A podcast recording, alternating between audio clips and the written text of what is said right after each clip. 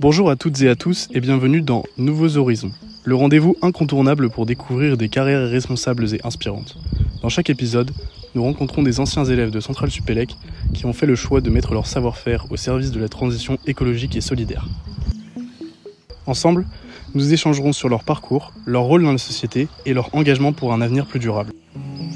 Nous sommes heureux de vous accompagner dans cette exploration de nouvelles voies pour un monde plus juste et plus respectueux de l'environnement.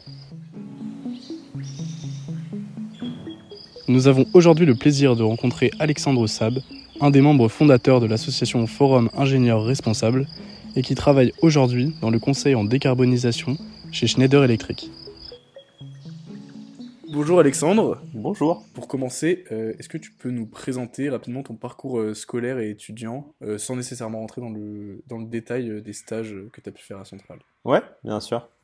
Donc moi, j'étais, étudiant à, à Centrale Supélec, donc promo 2020, qui était la dernière année où il y avait une différence de cursus entre Centrale et Supélec. Donc moi, je suis le cursus centralien. Et donc voilà, j'ai fait mes deux premières années puis une année de césure, puis ma troisième année dans la spécialité, euh, euh, donc dans la, mention efficacité énergétique. Ensuite, après Centrale Supélec, j'ai fait une année d'études supplémentaires en master 2 en économie de l'environnement à l'université Paris-Saclay. Donc il y a un master qui est proposé euh, souvent après la mention que j'ai faite. Donc je l'ai faite en alternance dans l'entreprise Schneider Electric donc entreprise dans laquelle je suis encore. Pour rebondir sur ça, euh, on n'avait pas vu en effet que tu avais fait un master en plus, euh, ou alors j'avais mal regardé. Euh, est-ce que tu peux nous en parler un peu plus exactement de ce que tu faisais dans ce master? Ouais, complètement. Donc en fait, c'est un, pour donner le contexte, c'est un master qui peut être proposé en parallèle de la troisième année. Mais donc moi j'avais candidaté et ils m'ont refusé pour ce double cursus. Mais donc j'ai décidé de le faire après. Et donc euh, c'est un master, donc comme je l'ai dit, économie de l'environnement, mais en fait ça c'est une des spécialités qui existent. Le cursus en général s'appelle euh, économie de l'environnement, de l'énergie et des transports. Et donc dans lequel euh, on, peut faire de l'économie de l'environnement, de l'économie de l'énergie, de l'économie des transports et aussi de l'économie de, l'agroalimentaire en fait. Et donc bah, dans la partie environnement, on parle vraiment de, on parle pas mal de, de politique publique, d'évaluation des politiques publiques liées à, l'environnement. On parle beaucoup de prix du carbone, de marché du carbone. Euh, on parle aussi euh, bah, du secteur privé, de comment le secteur privé s'adapte à, cette nouvelle donne. On parle de comptabilité euh, élargie pour qu'elle prenne en compte euh, plein d'autres aspects que, que l'aspect économique. On parle de RSE un petit peu, donc, donc voilà, on parle de, de plein de choses, des choses qui, qui complémentent à mon avis super bien euh, la vue ingénieur que nous on, on, va, on va, voir à Centrale Supélec.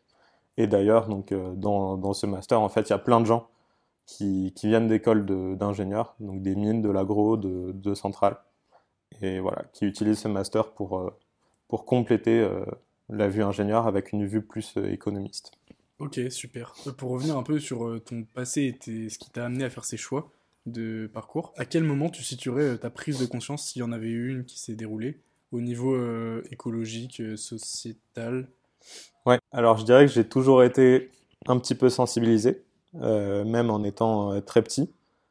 Je sais pas, moi je me souviens d'un souvenir particulier où j'avais très peur en étant petit de plus avoir d'eau en étant grand. donc c'était très naïf, mais voilà. mais ensuite, on va dire que là où j'ai eu de l'espace pour vraiment développer mon esprit critique et passer à l'action, c'était à Centrale. Euh, donc, euh, donc voilà, je me suis investi dans les assos euh, en lien avec l'écologie. Donc Impact Central Supélec avant tout. Et voilà, ça s'est vraiment beaucoup développé. J'ai vu qu'il y avait beaucoup d'espace pour, pour agir au sein de l'école. Et donc je me suis vraiment lancé à fond là-dedans. Et voilà. Super, merci. Est-ce que tu peux maintenant nous parler de ta césure qui s'est déroulée, j'imagine, après ta deuxième année? Ouais, exactement. Euh, donc ma césure, moi, j'ai fait deux stages, dont un à l'étranger. Le premier stage, euh, je l'ai fait dans une boîte de conseil en stratégie bas carbone qui s'appelle Enea Consulting, enfin qui s'appelait Enea Consulting. Maintenant, elle s'appelle Blue Nomi. C'était mon premier stage et je l'ai, vraiment beaucoup, beaucoup apprécié. Ça a tous les avantages du conseil, euh, donc c'est-à-dire qu'on découvre énormément de choses en très peu de temps. Euh, mais c'était appliqué à mon domaine de prédilection. Donc euh, voilà, j'étais très heureux de, de cette expérience. Et donc voilà, ça c'était un peu pour préparer mon avenir. Et mon deuxième stage, il était un peu plus là pour euh, voilà découvrir euh, des choses totalement nouvelles. Et donc je suis allé au, Vietnam pendant six mois où euh, j'ai travaillé dans dans une entreprise sociale française dont le nom français c'est Mille et une fontaines, dont le but est de garantir un accès à l'eau potable au plus grand nombre. Et donc qui agit principalement au Cambodge en tant qu'association. Et là, le but c'était de développer l'activité en tant qu'entreprise sociale donc euh, qui fonctionne comme une entreprise, mais dont l'objectif est simplement d'être à l'équilibre et pas de dégager de bénéfices pour des actionnaires. C'était aussi une expérience extrêmement enrichissante et qui m'a permis euh, d'échapper au plus gros du, de la crise du Covid. Donc euh, voilà, mmh. j'ai été très heureux. C'était plutôt dans la campagne ou dans une ville? Euh, alors j'étais basé à, à, Ho Chi Minh Ville, mais euh, l'activité se développait euh, surtout dans la campagne, donc dans, dans le delta du Mekong qui est à environ à 3 heures de la ville. Je faisais euh, toutes les semaines des allers-retours entre le Delta et Ho Chi Minh, donc je vivais ma vie un peu entre les deux. Euh, ce qui m'a apporté énormément de choses aussi, parce qu'à Ho Chi Minh, j'avais tout l'aspect de vie d'expatrié, où euh, je rencontrais énormément de, gens de plein de nationalités différentes. Donc c'était un environnement vraiment hyper vivant. Et le côté euh, delta du Mekong, euh, c'est là que j'étais, euh, je me frottais au Vietnam profond, on va dire, chose que j'avais absolument envie de voir et de pas rester enfermé dans, dans mon prisme d'expatrié. Super, merci. Pour revenir sur ton premier stage, donc chez Enea Consulting, c'est un cabinet de conseil, comme tu l'as dit, et à Centrale, il y a deux, deux types de personnes qui vont se, se dessiner concernant les cabinets de conseil. Il y a ceux qui sont intéressés par les cabinets de conseil mais euh, donc c'est-à-dire une grande majorité des gens de Centrale, mm. mais euh, qui euh, sont pas forcément intéressés par le côté écologie, transition, tout ça. Et il y a de l'autre côté les personnes qui sont plus engagées et qui vont avoir tendance à dire que les cabinets de conseil, en restant dans ce modèle d'entreprise qui cherche à faire du bénéfice, n'a pas un réel intérêt et en quelque sorte paradoxal face à la transition écologique et solidaire. Qu'est-ce que tu penses de tout ça de manière générale? Je pense que de toute manière, une, euh, une entreprise de conseil, elle est bien placée euh, pour, euh, pour aller voir ce qui se passe dans les entreprises, tout en étant assez protégée des potentiels conflits éthiques qu'on peut avoir nous-mêmes en tant que personnes qui travaillent, parce que in fine, c'est pas nous qui prenons la décision. Ensuite, moi, je, je jamais, enfin, j'aurais jamais fait de conseil s'il n'avait pas été appliqué à la transition bas carbone. Donc voilà, c'était plus une manière pour moi de d'explorer la réaction des entreprises à ce, nouvel enjeu plutôt que de me dire que j'allais faire ça toute ma vie ou voilà, c'était plus exploratoire et c'était pas euh, un but en soi de faire du conseil. Moi, je voulais revenir sur euh, du coup ton parcours à Centrale et euh, savoir comment est-ce que tu étais venu l'idée du coup de créer le FIR et comment est-ce que tu as pu euh, justement mettre en place tout ça euh, Comment est-ce que tu as senti euh, la sensibilisation des gens Comment tu as réussi à ramener des gens et ouais. comme je disais, oui, mon... la première association dans laquelle je me suis investi, et une des seules, c'était Impact Central Supélec. Et donc je voyais que dans l'année dans laquelle j'étais, il y avait énormément d'engouement pour cette association, surtout comparé aux années précédentes. Euh, parce que l'association était issue d'une fusion entre un club BDE côté central et une association à part entière euh, côté euh, Supélec.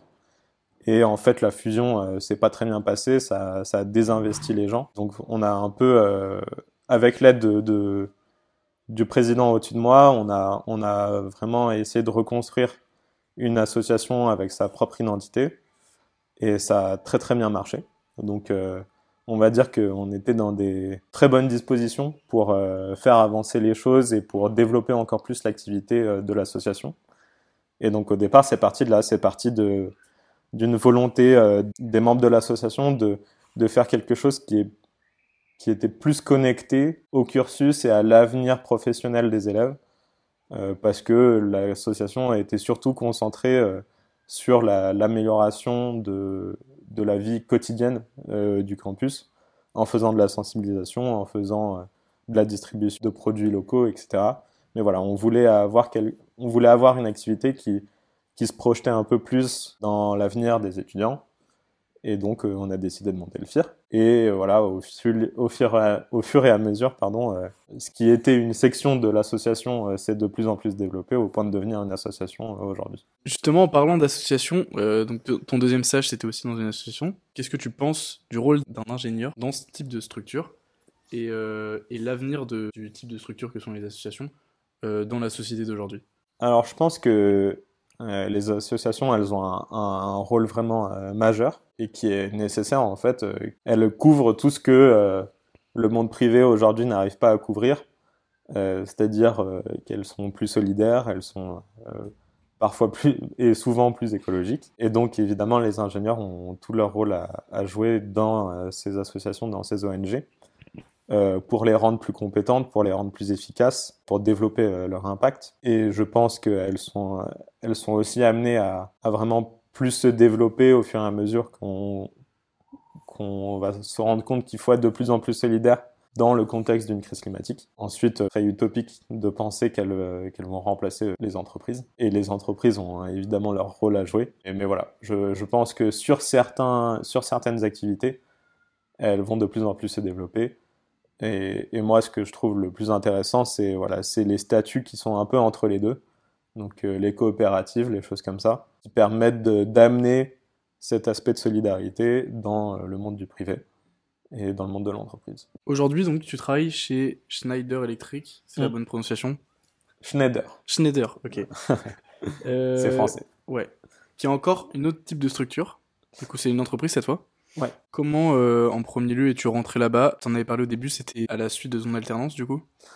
Alors, euh, pour être je suis rentré dans l'entreprise pour mon stage de fin d'études pour, euh, pour Central Supélec. Ok. Donc, à la fin de ma troisième année. Comment je me suis décidé à, à, aller chez Schneider Electric L'entreprise s'est présentée à un forum dédié à la dominante énergie. Et dans ce forum-là, il y avait la vice-présidente en charge de, de la stratégie environnementale du groupe qui a participé à une table ronde qui a fait un pitch et je l'ai trouvé euh, extrêmement intéressante et euh, extrêmement dynamique.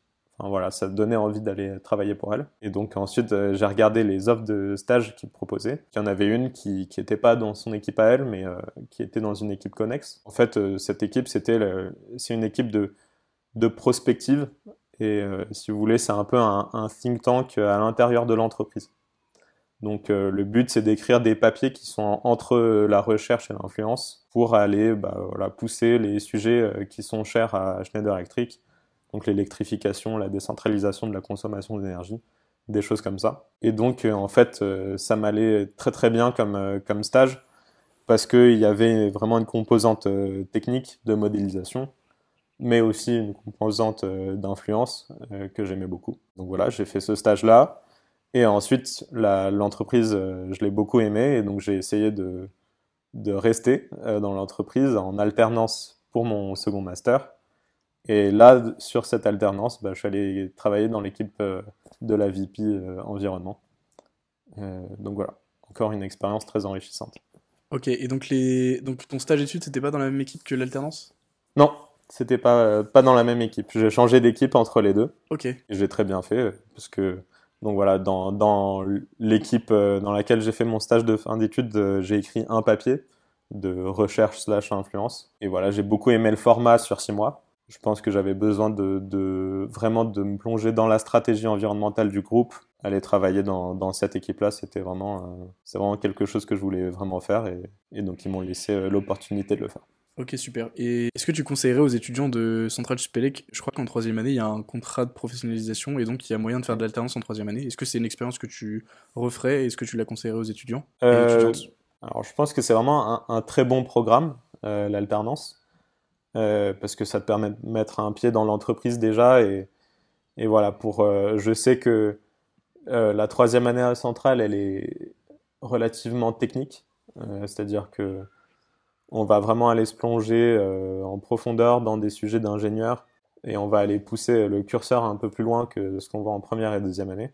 Et donc l'alternance, ça peut être une bonne option pour sortir un peu la tête du guidon et euh, avoir quelque chose d'un peu plus appliqué. Ensuite, euh, moi l'alternance, je l'ai surtout choisi pour mon second master parce que voilà, mon second master, je l'ai plus choisi dans, dans l'optique d'avoir une plus grande culture générale. Et donc voilà, je voulais quand même avoir une activité euh, très concrète à côté. Et voilà.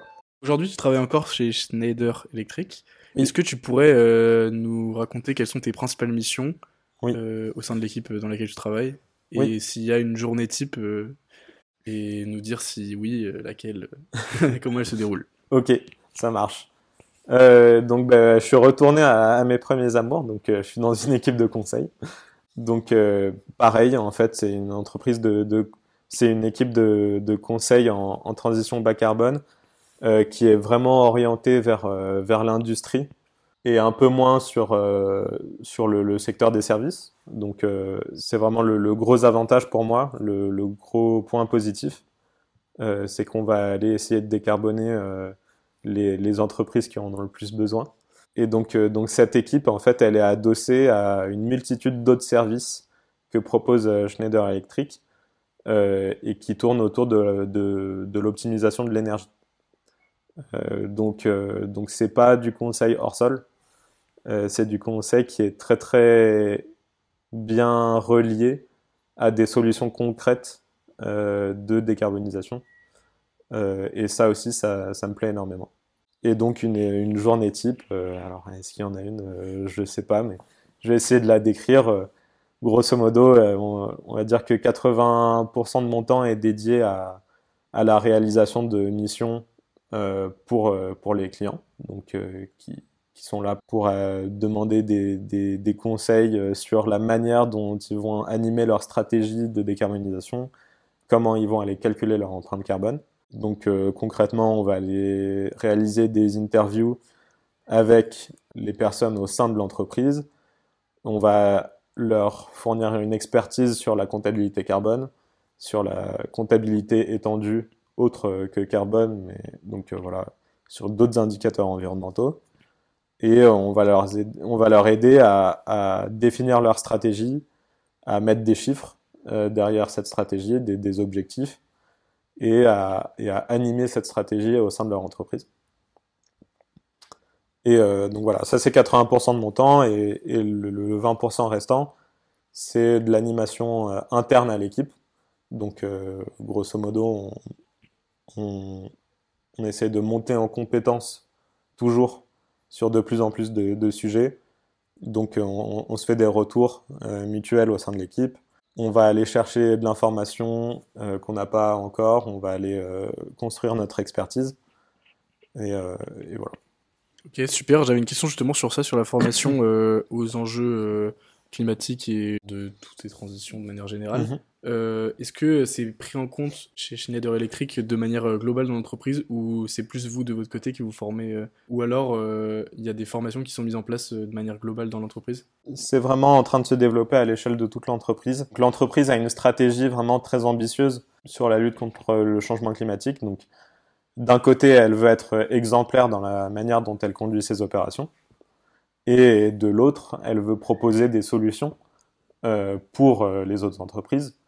Et donc, euh, c'est pour ça qu'on parle énormément d'électrification et d'efficacité énergétique au sein de Schneider Electric. Et donc, pour que cette stratégie soit bien mise en place et que l'entreprise aille dans la bonne direction, il faut obligatoirement former tous les employés et que tous les employés soient assez sensibilisés pour qu'ils voient l'intérêt de cette stratégie. Et donc, il y a le volet, euh, le volet formation sur ces enjeux climatiques est vraiment très important. Euh, mais ensuite, euh, nous, comme on est dans une équipe dont l'expertise, c'est le, la stratégie bas carbone, on va forcément aller chercher des choses qui sont plus poussées. Mais donc voilà, par exemple, l'année dernière, pendant mon alternance, donc dans l'équipe de stratégie environnement, j'ai aidé à développer euh, tout un programme de formation en ligne sur ces enjeux-là. C'était aussi euh, un, aspect que j'ai vu euh, l'année dernière. Schneider Electric, le business principal, c'est de vendre des équipements et des équipements pour la pour la distribution et la consommation d'électricité. C'est-à-dire qu'ils vendent des équipements qui servent à transformer et manipuler, manipuler l'électricité entre le moment où elle est produite et le moment où elle est consommée. Donc, ça peut aller euh, du transformateur sur une ligne haute tension vers la basse tension, comme ça peut être en fait les interrupteurs des maisons et les disjoncteurs dans les tableaux dans les tableaux électriques de chaque maison. Donc donc voilà, c'est c'est vraiment c'est pas de la c'est pas de la production d'énergie c'est pas de la production d'électricité et c'est pas des machines qui vont consommer l'électricité mais c'est tout ce qu'il y a entre. Dans tes activités quotidiennes euh, est-ce qu'il y a des outils ou euh, des méthodologies euh, que tu utilises régulièrement et dont tu pourrais pas te passer? Oui. Alors la méthodologie qu'on utilise le plus ou en tout cas sur laquelle on, on nous attend le plus c'est sur la comptabilité carbone. Donc en gros, c'est quoi les, c'est quoi les éléments qu'il faut prendre en compte pour compter les émissions de CO2 d'une entreprise? Euh, et donc là-dessus, en fait, il y a beaucoup de, standards internationaux qui, définissent tout ça. donc on a un gros travail d'interprétation de ces standards pour ensuite émettre des, les bonnes recommandations aux, entreprises. et ensuite, euh, d'un point de vue euh, vraiment très technique, très opérationnel, euh, nous c'est surtout de l'Excel. Hein. on va aller modéliser les, émissions de CO2 et on va aller modéliser les trajectoires de ces émissions. Donc tout ça c'est de l'Excel. mais donc il y a beaucoup de... En fait la, grosse différence entre la comptabilité carbone et la stratégie carbone et la comptabilité financière, c'est que la, comptabilité carbone, elle est contrainte par de la physique. Euh, donc on n'a pas le droit de faire euh, n'importe quoi et, euh, et on va dire qu'avoir un sens de ce qui se passe physiquement, ça accélère notre compréhension de la comptabilité de manière vraiment significative. Et donc c'est pour ça que la plupart des gens avec qui je travaille, c'est des ingénieurs. De manière générale, dans ton activité professionnelle, quel impact euh, as-tu l'impression d'avoir? C'est une question un peu vague, mais... Alors, bah, j'ai l'impression d'avoir euh, pas mal d'impact, euh, notamment sur ces entreprises qui, qui, en fait, ne savent pas parler le langage du CO2. On vient, poser la, on vient planter la première graine, et ensuite, ça va être à, à ces entreprises-là de, de s'approprier le sujet. mais en tout cas, on je pense qu'on est là pour aider à vraiment structurer le problème dans toutes les entreprises euh, possibles, surtout dans l'industrie. Euh, et donc, c'est vraiment un accompagnement du, changement de paradigme entre seulement la finance et la finance, mais contrainte par la physique, par l'environnement, par le climat. Tu nous as parlé de, l'ambition de Schneider Electric vis-à-vis de, des problématiques euh, Est-ce mhm. qu'il y a des projets ambitieux dont tu aimerais nous parler euh, de manière plus technique qui sont en cours euh, dans ton entreprise? Oui. Alors, je vais, en, je vais en fournir plusieurs. Déjà, le, le, le département RD de Schneider Electric travaille vraiment tous les jours à développer des, des, nouveaux équipements, des nouvelles solutions qui permettent de consommer l'électricité de manière plus efficace. Euh, et donc, je vais donner un exemple euh, tout bête. Euh, il y a quelques années maintenant, Schneider Electric a, a développé une, solution de, maison intelligente euh, qui est totalement intégrée. Donc ça veut dire qu'on on va pouvoir euh, aller mesurer et piloter la consommation d'électricité de tous les appareils euh, de la maison, du chauffage jusqu'à la cuisine, et on va même pouvoir gérer l'éclairage. Les volets, n'importe quoi. Et en fait, derrière, euh, il y a des, des outils d'optimisation de consommation de l'électricité euh, qui, vont, qui vont entrer en jeu. Euh, tout ça pour voilà, vraiment optimiser l'efficacité énergétique de l'habitat. Et donc, très concrètement, ça peut se, se traduire en, en économies d'énergie qui, vont qui vont aller jusqu'à 20%, voire 25%. Ensuite, il y a vraiment de l'ingénierie euh, très très industrielle, la question se pose systématiquement de comment aller substituer des matériaux euh, qui sont intenses en carbone avec des matériaux qui le sont moins. Euh, et donc je vais donner un, autre exemple qui lui est vraiment très industriel, qui a des, des produits qui s'appellent des switchgear, j'ai oublié le nom en, français, qui sont en gros des, gros interrupteurs industriels. Et donc euh, comment ça marche C'est juste deux plaques de métal qui sont en contact puis pas en contact. Mais entre le moment où elles sont en contact et pas en contact, il peut y avoir un arc électrique qui se développe. Et donc pour éviter ça, il faut que euh, l'interrupteur soit dans un milieu qui est très très peu, qui est très très isolant. Et donc la solution industrielle pour faire ça, c'était de mettre l'interrupteur dans, dans un gaz qui s'appelle le SF6, euh, l'hexafluorure de soufre. Euh, et ce gaz, il, il, est, il a un pouvoir de réchauffement global qui est 25, 25 000 fois supérieur au CO2. Et donc euh, bah, là, très récemment, l'année dernière, Schneider Electric a développé une solution pour supprimer ce gaz des switchgear et de le remplacer par du vide. C'est des projets qui sont plutôt faciles à mettre en place ou est-ce qu'il y a des obstacles euh, un peu financiers ou...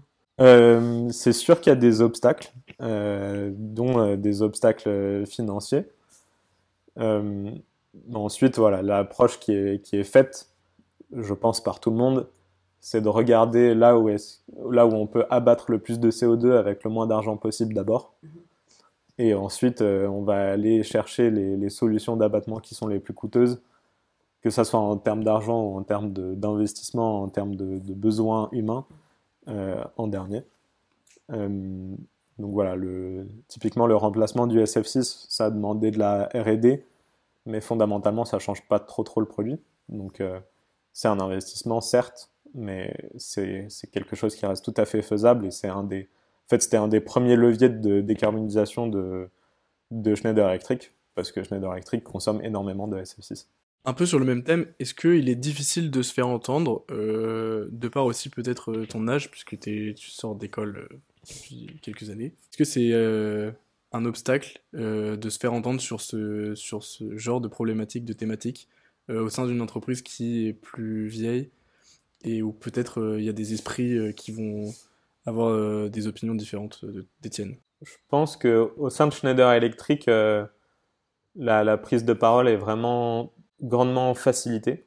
Et vu que c'est dans le corps de métier de l'entreprise d'aller électrifier, d'aller décarboner, euh, c'est vraiment un sujet qui est pas du tout, euh, qui est totalement intégré à la, politique de l'entreprise et à la culture de l'entreprise. Ensuite, il y a, y a, la question de jusqu'où est-ce qu'on veut aller. Voilà, il y a évidemment une question d'aller remettre en question une croissance euh, du chiffre d'affaires euh, versus euh, euh, aller réduire donc les émissions de CO2. Cette question, si on va la poser aux, aux, exécutifs de l'entreprise, bah forcément, il va y avoir un, refus. mais c'est quelque chose que Enfin, c'est cette, question, je pense qu'elle va de plus en plus être posée. Et moi, je connais des entreprises qui se la posent déjà et euh, dans lesquelles le, le, ce discours-là est entendu et, et il n'est pas totalement, il est pas directement réfuté. Ok, justement, c'est un peu la même question, mais reformulée. Euh, ouais. Schneider Electric, euh, j'ai fait mes petites recherches et ils mettent en avant euh, leur intégration dans le développement durable. Certaines personnes remettent en cause euh, ce terme et cette volonté de développement durable pour son rapport à la croissance économique, justement.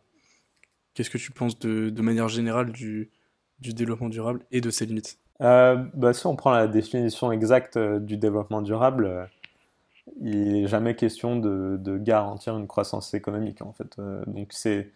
Ensuite, est-ce que, est la notion est assez forte pour aller motiver le plus grand nombre et assez forte pour aller euh, changer la, manière dont on voit les choses, je sais pas, mais parce que euh, voilà, ça a été négocié pour que ça soit le plus, le plus englobant possible, le plus, le plus consensuel. Mais euh, très concrètement, dans la définition, il n'y a pas marqué que la croissance économique doit être garantie. Est-ce qu'il y a des projets qui t'ont marqué euh, en termes d'impact négatif chez Schneider Electric ou euh, dans d'autres, pas forcément là où tu travaillais là où tu travailles Oui, oui, bien sûr. Donc, alors très récemment, Schneider Electric a été pointé du doigt pour sa contribution au projet EACOP. Alors le projet EACOP, donc c'est un c'est un projet de, construction d'une pipeline pour transporter du pétrole à travers euh, l'Ouganda. Euh, et donc en fait, euh, bon bah une pipeline, ça requiert plein de pompes. Et donc ces pompes, elles sont alimentées en électricité. Et en fait, il faut des, des systèmes qui vont piloter la consommation d'électricité. Et donc Schneider Electric participe à ce projet dans ce cadre-là. Euh, donc évidemment, ça fait couler un peu d'encre euh, dans la presse spécialisée.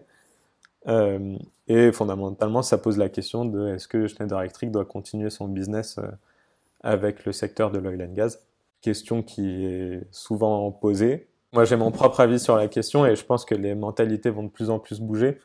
Mais c'est sûr que pour l'instant, c'est le point de, contradiction que je vois avec euh, mes, mes convictions écologiques. Ok. Quelles sont les compétences nécessaires pour s'engager en tant qu'ingénieur dans cette transition écologique et solidaire et euh, comment les acquérir si ce n'est au travers de, des cours qu'on a à Centrale? En termes de compétences, ça va, ça va varier énormément en fonction du type de métier que, que tu choisis. Donc euh, si tu as un métier qui est très technique, euh, orienté recherche ou orienté ingénierie, bon bah c'est ça va être des compétences que tu vas être capable de développer ou d'acquérir au sein de l'école. Ensuite, de plus en plus, voilà, si c'est si on cherche un, métier voilà plus dans le conseil, plus dans la stratégie, euh, en fait, il, faut garder cette culture scientifique vraiment à la surface parce qu'on parle quand même de, flux de matière, on parle de flux physique, mais il faut euh, s'ouvrir à d'autres euh, compétences, à, d'autres connaissances sur le monde de l'économie. Enfin voilà, il faut étendre sa culture générale et pas euh, rester cantonné à de l'ingénierie pure.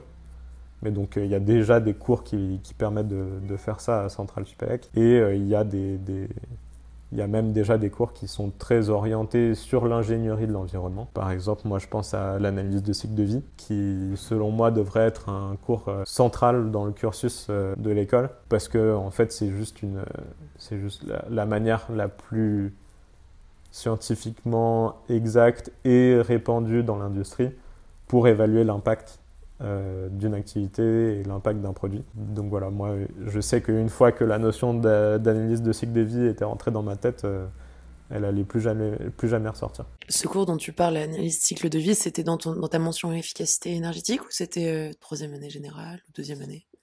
Euh, oui, c'était dans ma mention efficacité énergétique. C'était euh, en fait c'était un cours en, en, commun avec toute la dominante énergie. Mais je sais que la notion est abordée dans d'autres dans d'autres dominantes. Ensuite, pour moi, en fait, euh, ça devrait être une notion qui est abordée dès la première ou la deuxième année. Tout simplement, euh, je sais pas, dans une conférence introductive à quelque chose, dans peu importe en fait le format, mais juste donner, juste communiquer l'idée de ce qu'est une analyse de cycle de vie. Ça pique la curiosité et je pense que ça change radicalement la manière dont on évalue un projet, une activité, personnellement. Ouais.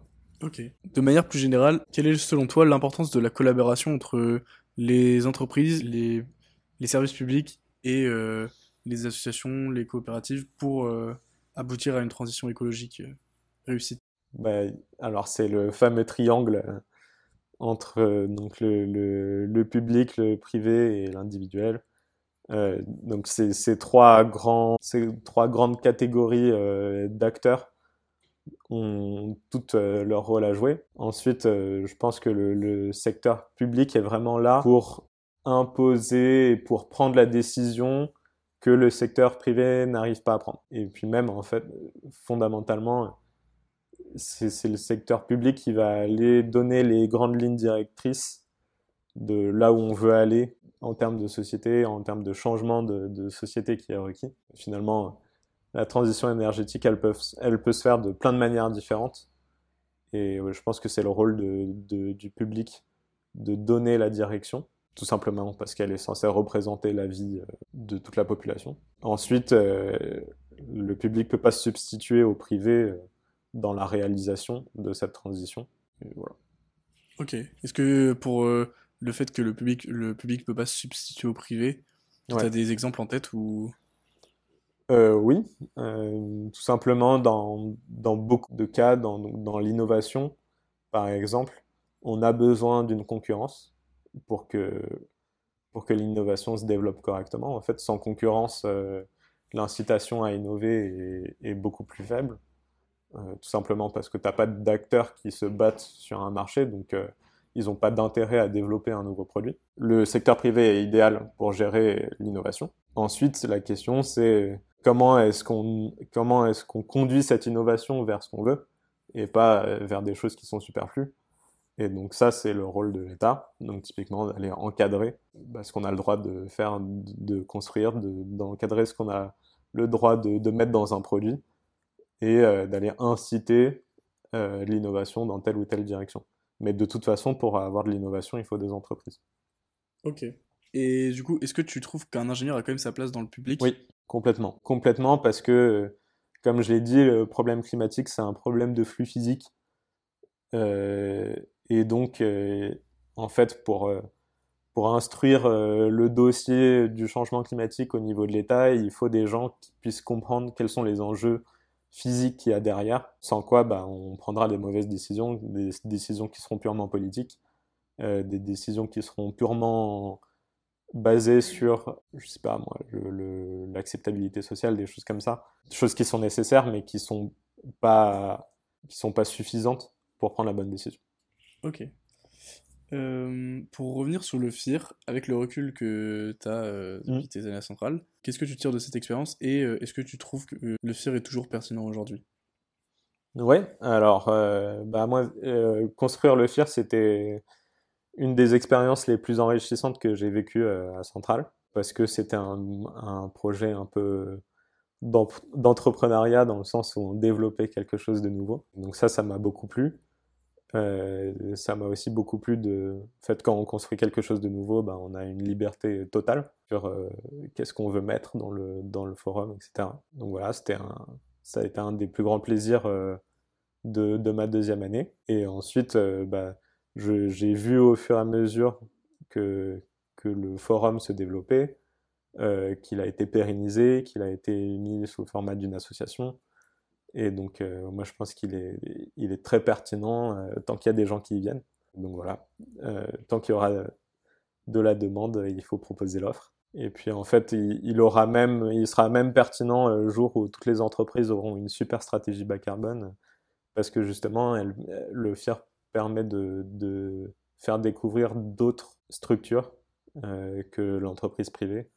Euh, ce que le forum Central Supélec fait très mal euh, pour le moment. Et donc, euh, donc voilà, moi je trouve que c'est toujours très utile de montrer d'autres possibilités, donc les coopératives, les ONG, toutes ces structures qui ont un bel avenir devant eux à mon avis.